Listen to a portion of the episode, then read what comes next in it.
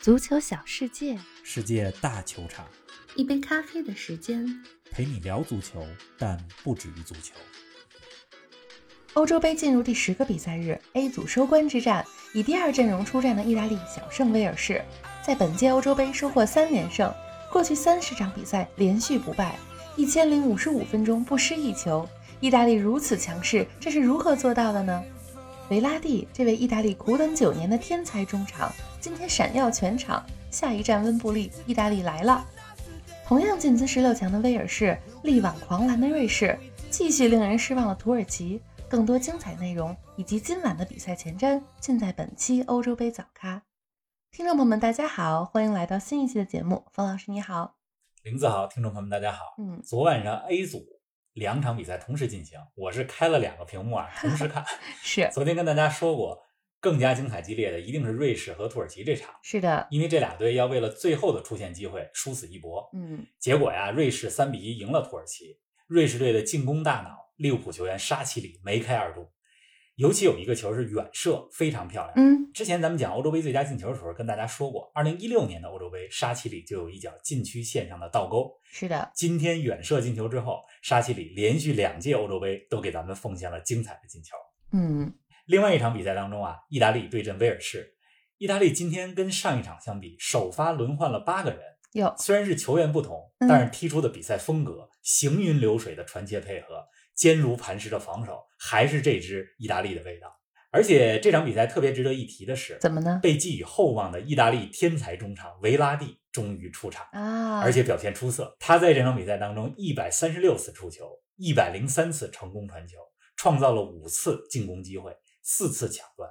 并且助攻了这场比赛唯一的进球。厉害，这些数据都是全场最高。嗯，下半场的时候，维拉蒂还佩戴上了队长袖标。因此啊，咱们今儿的节目重点聊聊这位意大利苦等了九年的天才中场。是啊，是得重点说说他。哎，在聊昨晚的比赛之前呢，咱们还是有个固定环节，来说说欧洲杯历史上的今天。今天呢是六月二十一日，又是夏至。那欧洲杯历史上的这一天有什么难忘的比赛和故事吗？二零零八年的六月二十一号，当年欧洲杯的四分之一决赛，荷兰对阵俄罗斯，那是一场经典的比赛。嗯，那支荷兰队啊，还挺强大的，嗯有范尼斯特鲁伊、罗本、范佩西、斯内德、亨德拉尔这波人。是的，小组赛呢，也是在死亡之组当中三战三胜，嗯，而且是以三个球的优势分别战胜了法国和意大利。哎，厉害，大家都觉得说，二零零八年的荷兰队有可能复制一九八八年的辉煌，嗯二十年之后再夺欧洲杯。他们在四分之一决赛当中对上了俄罗斯，然而意外的一比三输给了俄罗斯队。是啊，那支俄罗斯锋线上有着双子星座阿尔沙文和帕夫柳琴科。嗯，那场比赛是欧洲杯历史上非常冷门的四分之一决赛，哎呀，就发生在十三年前的六月二十一号。是啊，欧洲杯这个赛事啊，从来不缺少黑马和冷门。咱们回到昨晚的两场比赛吧，方老师，啊如果让你选一个昨晚的欧洲杯最佳时刻，你会怎么选呢？是沙奇里的精彩远射，还是意大利的精彩任意球配合呢？哎，这两个都不是嗯我心目当中的最佳瞬间，什么呢？是意大利和威尔士这场比赛进行到第八十九分钟的时候，嗯，意大利队做出了一个非常意外的换人，来替说补说，门将西里古换下了首发门将多纳鲁马。嗯，你说在没有伤病的情况下换门将是非常罕对啊见的。呀，之所以这么做呢，是因为当时意大利已经一比零领先，嗯锁定小组第一问题不大。是威尔士这边呢，即使零比一输球也能出线，所以这种情况下，练兵，意大利，主教练曼奇尼，嗯，他希望给更多球员在欧洲杯亮相的机会。是，今年三十四岁的西古里，他呢，二零一零年的时候就入选了意大利国家队，只不过过去十一年时间里，大部分情况下都是替补门将，出场机会不多。嗯，但是在训练当中表现得兢兢业业。你通过今天换门将的这个细节，就能够看出来，现在的意大利队非常团结，是，啊主教练呢也很会做事儿。嗯，替补上场出场几分钟不重要，虽然才踢了三四分钟，但重要的是呢，通过这样一个小举动，让队里边的每一个球员都感觉到自己是这个球队的重要分子。是的，这个动作很重要，嗯，对这届欧洲杯啊，规则上是每个球队最多可以报二十六个球员，小组赛三场，人家意大利已经有二十五名不同的球员出过场了，只有第三门将梅雷特还没有出场。真是很会啊，对呀、哎呀，他真的是太懂得管理的这个精髓了啊。咱们再来聊聊意大利球员在场上的表现吧。意大利这场首发阵容进行了大面积的轮换，方老师你怎么评价意大利这套第二阵容的表现呢？很多人都在说啊，这是意大利的第二套阵容，或者叫替补阵容。但是呢，我不太同意这种说法嗯为。什么呢？曼奇尼执教的这支意大利队是一个非常讲求体系的球队，大部分位置上没有太多绝对的主力和替补之分，嗯，因此也不存在说第二阵容要比第一阵容差多少。是你看今儿这场比赛，意大利首发轮换了八个人，但是没换三个人，没换的这三个人可都是意大利的核心，嗯门将多纳鲁马，这是是第一门将，中后卫也是队长博努奇，是意大利后防线上的定海神针。这支球队里还是需要一位像博努奇这样的老将来坐镇。是的，另外呢，中场若日尼奥是这支球队的节拍器，也是继续首发。除了这三个人以外，其他位置的人员安排都和上一场完全不同。啊，意大利今天表现最好的球员，我觉得有四个，哪四个呢？还是说四个，还是是的说四个。 第一个是基耶萨，嗯呃，他在这场比赛当中在边路的一对一突破非常有威力。基耶萨呢不仅速度快，而且传中也是非常有准星儿。同时，你看到下半场基耶萨也也从右路偶尔换到了左路，左右都能够突破。这基耶萨呢，在这场比赛之后也获得了这场比赛的最佳球员。啊，那第二个呢？第二个我觉得表现不错的球员是贝尔纳代斯基，他在中前场非常活跃，今天有一脚远射击中了威尔士的门柱。然后呢，咱们再说第三位球员，第三位我觉得表现很不错的球员是佩西纳，啊，佩西纳也是今天打进了全场的唯一进球。他呢，在过去这个赛季里，在亚特兰大的成长速度非常快。亚特兰大原来的中场核心，阿根廷中场亚历杭德罗·戈麦斯，嗯去年底的时候和主教练加斯佩里尼闹翻了，闹翻之后就离队去塞维利亚。这个时候呢，佩西纳就顶上来了，嗯，打原来戈麦斯的位置，不仅在亚特兰大表现得好，而且也入选了意大利国家队。嗯，那第四个呢？这第四个就是缺席了前两场比赛，今天终于首发出场的维拉蒂了。到他了，嗯维拉蒂呢，本来就是这支意大利国家队的首发，他在上赛季尾声阶段呢，在大巴黎受了伤。意大利在欧洲杯当中的前两场小组赛，他也没能首发出场。出现在他位置上的是罗卡特利，罗卡特利在上一场比赛当中，咱们也说过梅开二度。是的，是的，今天维拉蒂出场以后，状态非常好。嗯总之啊，咱们上一期讲意大利节目的时候，我说到了意大利中场的铁三角，当时是说若日尼奥、洛卡特利和巴雷拉这三个人。没错，今天的组合在比赛中换成了若日尼奥加上佩西纳，再加上维拉蒂，依然是能攻善守的铁三角啊。哎呀，怎么换都是铁三角啊！您正在收听的是《足球咖啡馆》，一杯咖啡的时间陪你聊足球，但不止于足球。欢迎您在各大音频平台关注我们的节目，同时欢迎关注冯老师的足球评论公众号“冯球必侃”，让我们一起聊球、砍球、追球。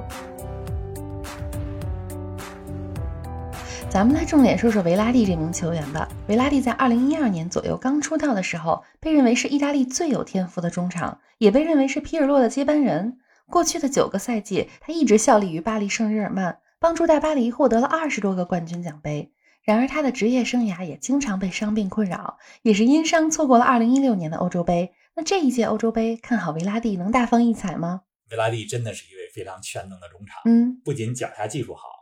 而且传球呢很有创造力，动作速率也很快，个子不高，一米六五，但是呢，这让他重心很低，在对方球员防守压力之下，总能把球控制在自己脚下，嗯，灵活，而且在中场的防守拦截能力嗯也还不错，非是常的灵活。这维拉蒂的职业生涯还挺神奇的，嗯，他虽然是意大利国家队的队员主力，但呢，却从来没有在意甲当中效力过。啊，他是出道于自己的家乡球队意大利的佩斯卡拉。嗯，二零一一到一二赛季，帮助当时在乙级联赛的佩斯卡拉获得了意乙的冠军，嗯，并且获得了当年的布拉沃奖。这个布拉沃奖是颁给二十一岁以下最佳的欧洲球员。给年轻的，嗯，当时呢，他帮助佩斯卡拉冲上了意甲之后，他自己还没踢意甲，其实就被一些豪门俱乐部所盯上了，啊像尤文、像罗马都想要他。嗯但是他呢，选择去到了安切洛蒂当时执教的大巴黎，从二零一二年开始到现在，一直在法甲踢球。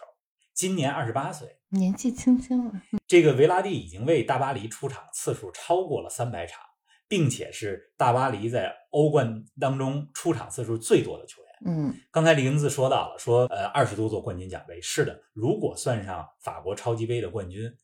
维拉蒂已经帮助大巴黎获得了二十七座不同的冠军奖杯。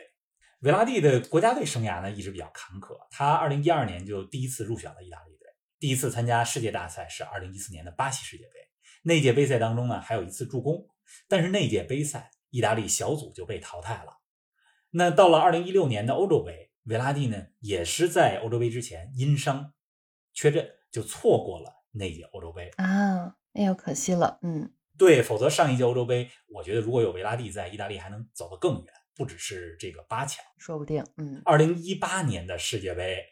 意大利连世界杯都没有进，没错，这就相当于这一波意大利球员等了五年的时间，才终于在今年这届欧洲杯上又迎来了世界大赛。终于啊，而且这届欧洲杯之前，维拉蒂也是饱受伤病困扰，嗯，先后两回感染新冠病毒。哎，呦，他这个， 这真的是够倒霉对的。呀、呃，不过都呃很已好经的恢复过好来了。嗯呃，但是他踢上比赛之后，五月份又膝盖受伤了，大家都在担心他能不能赶上欧洲杯的时候，实际上他恢复的我觉得还是比较快的，最终赶上了欧洲杯的末班车，是啊，成为了大名单当中的一员。前两场小组赛作弊上官，今天第三场终于出场，而且大放异彩。曼奇尼是非常看重贝拉蒂的才华的，你看下半场队长袖标也戴在了他的手臂上。哎呀，这么坎坷，有点千呼万唤始出来的感觉。没错儿，总之啊，我觉得今天看完意大利的比赛之后，看了三场了，每看一场意大利比赛，都会增加我对这支球队的信心。嗯，他们获得小组第一之后，下一站将是去伦敦的温布利大球场八分之一决赛对阵 C 组第二，就是奥地利和乌克兰当中的一个球队。我非常看好意大利队继续前进。是啊，哎，咱们再把目光投向昨晚进行的另一场比赛吧。瑞士呢，三比一战胜了土耳其，瑞士拿到了小组第三，但是否能成为成绩最好的四个小组第三，还要等其他小组都比完之后才知道。而土耳其则是三战三败，在这届欧洲杯的表现令人有点失望。给我们说说这场比赛的亮点吧。这场从一开场，瑞士队就表现出了非常强烈的求生欲望，是进入啊比，赛状态也很快。嗯，沙奇里今天进了两个球，这也让他在世界杯、欧洲杯当中的总进球数来到了七个，嗯成为在世界大赛当中给瑞士进球最多的瑞士球员。这沙奇里啊，虽然在利物浦出场机会不多，嗯但是依然是瑞士的大腿。啊，利物浦的沙奇里加上阿森纳的扎卡，这两个球员就驱动着整个这支瑞士队。瑞士拿到四分儿，我觉得应该够小组出线了。不过，嗯就像玲子刚刚说到的，就得等其他小组都比完之后，才能知道能不能出线。反是正啊这，种等待的滋味儿也不好受。没错，土耳其这边呢，这届欧洲杯之前被公认为黑马胚子，锋线上有伊尔马兹，后防线上有英超莱斯特城的瑟云居，还有尤文的德米拉尔。哎，结 但是果他们这支土耳其的表现太令人失望了。是的，咱们之前讲过，土耳其是这届这届杯赛当中最年轻的球队。我觉得，二零二二年世界杯吧，咱们看看他们或许还有机会成为黑马。嗯，哎呀，又该展望一下今晚的比赛啦。北京时间的今晚凌晨，B 组和 C 组的最后一轮比赛也要打响了，一共是四场比赛。率先进行的是 C 组，乌克兰对阵奥地利，北马其顿对阵荷兰。之后进行的 B 组，芬兰对比利时，俄罗斯对阵丹麦。方老师给我们说说今晚比赛的看点吧。先说 C 组，荷兰对北马其顿这场，实际上没有太多的意义。嗯荷兰已经确定小组第一，没错，北马其顿确定小组垫底。是的，荷兰估计要上替补阵容。是的，乌克兰和奥地利这一场，这是一场争小组第二的比赛，嗯两队目前都积三分，而且净胜球完全一样。乌克兰呢是凭借着进球数多排在了第二位。啊，这场比赛啊，我觉得很有可能两个队会踢一场默契球，打成平局，最后嗯双方出线。有可能，再说 B 组，比利时已经提前出线，而且大概率事件是小组第一。嗯，那他们的对手芬兰要至少拿到一个平局，所以我觉得这场芬兰肯定要全力去拼比利时。另外一场比赛，丹麦对俄罗斯，嗯，其实是今天晚上四场比赛里我最期待的。啊丹麦虽然前两场都输了，但如果战胜俄罗斯，还有可能小组第二。还是有希望，嗯，而且丹麦是一支非常团结的球队，没错，埃里克森事件发生之后，也让这支球队、这个国家更加团结。上一场输比利时，输的有点遗憾，我看好丹麦今儿晚上能赢俄罗斯。咱们期待着今儿晚上的比赛吧。好的，看来今天晚上还是有看头的。那咱们晚上看比赛，明天早上的节目不见不散。不见不散。